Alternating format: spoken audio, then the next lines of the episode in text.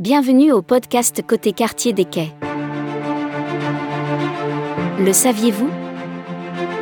Il existe un itinéraire sur les traces de la Seine. Aujourd'hui partiellement voûté sur son parcours urbain. Ce qui a permis à Bruxelles de se développer tout autour de celle-ci.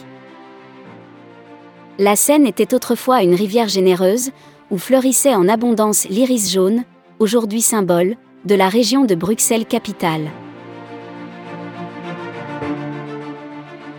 Cet itinéraire vous invite à suivre les traces de cette rivière, mais aussi du canal de l'Ancien et du Nouveau Port. Et de parcourir des ruelles emblématiques et historiques de notre centre-ville. Au départ de l'avenue du Port, en passant par le quai du Commerce, au Foin, le square Marguerite Duras et encore le quai au bois à brûler. Sans oublier la ruelle du chien marin. Faisant partie du tracé médiéval en 1560. Une légende raconte que l'on aurait exhumé les restes bien conservés d'un grand mammifère marin lors de la construction du quai.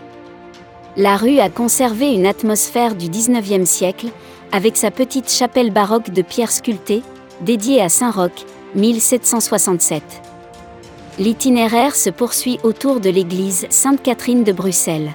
Construite à l'emplacement d'un bassin de l'ancien port de Bruxelles, entre 1854 et 1874 et de la Bourse à la place Saint-Géry, où l'on peut apercevoir un bras de la Seine à ciel ouvert, entre le couvent des Riches Clairs et le relais du Lion d'Or.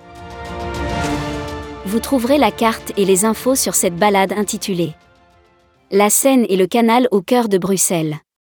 Sur www.routeyou.com